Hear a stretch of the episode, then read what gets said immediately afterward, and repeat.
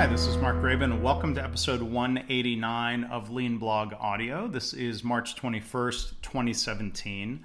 Today's post is titled 10 Years of LAME, and this is an acronym L A M E. Now, the other day, I had reason to reference my initial blog post about LAME, and I realized that it's now exactly 10 years old today. And you can find that post. I've linked to it if you go to leanblog.org slash audio 189. You can find all the links that I'll reference in this post. And you can go directly to that original blog post from 10 years ago today by going to uh, www leanblog.org slash lame but i am i'm going to read the text of that blog post um, here for you because it's actually it's not that long of a post so again this is from march 21st 2007 lean or lame is the title of that post and I wrote, then, many of the anti lean stories I hear sound like descriptions of situations or methods that I would hardly describe as lean. There are many problems with the word lean, but we're pretty well stuck with it. For one, the word lean is often used in a negative sense. It has nothing to do with the Toyota production system, as in people saying we have very lean staff, meaning we don't have enough people to get the job done. Well, that's not a lean concept at all, meaning Toyota not having enough people to do the work properly. And two, there is no official, if you will, keeper of the lean to officially bestow the lean title on any practice or behavior. We're free to describe pretty much anything we like as lean. The only downside might be getting mocked in the lean community, and that's not much downside, is it? You know, for example, um, this this one 5S program that I, I, linked to here in the UK uh, was described as demeaning. From the news reports, this doesn't sound very lean in terms of doing anything much to reduce waste or improve things for employees? Does this give lean a bad name or does it give the consultants and the managers a bad name? You know, people tend to blame lean. When companies use lean methods to drive layoffs, something most lean consultants, myself included, say you shouldn't do since it understandably drains any employee enthusiasm for lean, does this give lean a bad name or that company a bad name? people will blame lean and say that lean led to their layoffs. When uh, this one guy I linked to got the idea somewhere that Gemba walks led to more bureaucracy and paperwork. Now, if that was the case somewhere, and it shouldn't be if a Gemba process is implemented properly, would lean get the blame for wasting managers' time? So I think we need a phrase that describes these bad or misguided attempts at lean, things that give lean a bad name. So how about lame. Lean as misguidedly executed, or perhaps lean as mistakenly explained. I mean, can, can you think of a better phrase? We need something to describe what bad managers do when they purposefully distort or accidentally misunderstand lean. I mean, maybe this term will catch on, maybe it's lame in a different way. This way, when we see a lean horror story, if you will, we can refer to it as the lame method instead of a lean method. So I'm curious if you have any lame stories uh, to share for others. So that's what I wrote originally back in 2007. So back to today's post. You know, I um, defined um, that awkwardly forced acronym again to mean um, two things. It could mean lean as mistakenly explained, it could mean lean as misguidedly executed, or any combination of those words, I guess. Um, so after that original post in 2007, um, it spurred many blog posts over the decade, and this problem um, hasn't gone away, my, my unclever acronym or, or otherwise. So I've linked in today's post to a number of articles um, that reference this concept of lame in different ways. Some of those headlines include uh, Doctors Bash Taylorism and Toyota Lean in the New England Journal of Medicine. Another post was titled, This Doctor is Upset About Something, but it doesn't really sound like lean. Another post was, Where do hospitals get the idea that lean is only about cost reduction? So called just in time retail staff scheduling is not lean at all. Another post was titled, You can't always believe somebody saying Toyota would tell you to blank.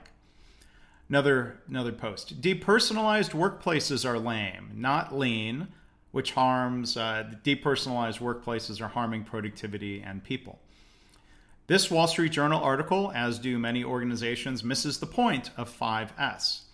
Another post run fast if you ever hear this phrase from a Lean Six Sigma instructor. So, that theme of lame also led to the creation of um, a video, which has been viewed more times than any content I've ever created, almost 200,000 times, which is uh, sort of sad, I guess. Uh, it's an animated parody video titled Lean Office and 5S Gone Wrong. So again, if you go to leanblog.org slash audio 189, you can view uh, that video if you haven't seen it before. So my reflections on labeling things as lame um, also led to the Practicing Lean book that, um, that I've um, co authored, edited, that I hope is a more constructive contribution to the lean community. I mean, I think there's a difference between these two situations. One, somebody making an honest mistake with lean practices because they're new to this. You know, we should be patient and coach them, try to help them understand. And two, somebody running around repeatedly saying the wrong things and never learning.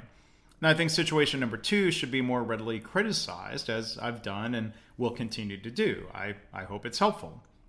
As I wrote about in chapter one of Practicing Lean, I've questioned and, and thought about whether it's nice or helpful to point out uh, lame, not lean, and to label it as such. I wrote in the book there. Well, it might be technically correct to label something as lame or fake lean, um, that's Bob Emiliani's term. Is it kind or nice to do so? Upon reflection, it probably is not. Is it necessary to speak out? Maybe. Is it respectful to call out bad practices? Well, I'd argue it is if we're trying to help those who are being harmed or jeopardized by lame. Instead of just criticizing, is it better to take the patient tone of a coach or mentor? I'd like to think I'm a constructive mentor with people in person. I've never called a person or an idea stupid, but I may have failed by shooting someone a glance that might have suggested as such. You know, we all have room for improvement. By calling a scenario lame, are we making the person involved in the story defensive, thereby possibly stifling their growth and development if they just retrench? What if the person who determined that employees shouldn't put sweaters on their chairs because it looks bad is a conscientious but inexperienced lean facilitator who is trying hard to learn and practice lean. You know, how patient should we be? There are times when I've probably been too harsh in my online writing. It's easy to sit behind a keyboard and criticize. Maybe I should be more patient. Then again, maybe some of the people behind these lame practices are choosing to be willfully ignorant about lean principles. Does the criticism get through to them, or am I just preaching to the converted? So that's the end of the excerpt from Practicing Lean. Go to www.practicinglean.com if you want to learn more about that book. Um, I'll mention um, that all proceeds are being donated to the Louise H. Batz Patient Safety Foundation, uh, where I think at the end of this month we'll probably be approaching about $1,500 raised so far. So, one other thing I've linked to in today's post is uh, a post about how one of my lame rants actually helped an organization avoid some mistakes that really could have alienated their employees. I got a thankful email uh, from somebody, um, you know, thanking me for that post, saying how it um, helped them avoid what they thought would have been um, a pretty bad mistake. Um, if we look at that post, that was titled Throwback Thursday: How My Blog Rant Helped Keep an Office 5S initiative from Being lame. So if you if you go um, again leanblog.org slash audio 189 um, you can read that letter um, that you know that was shared with permission. And um, that you can look at that whole scenario. So what do you think about this? You know why do we still see or experience lame is this problem at all likely to go away or is it a natural part of the learning process that people have to go through is it helpful to label things as lame can it be respectful or no. So again, I'm curious what you think. Go to leanblog.org slash audio 189 to read more and to post your comments. Thanks for listening.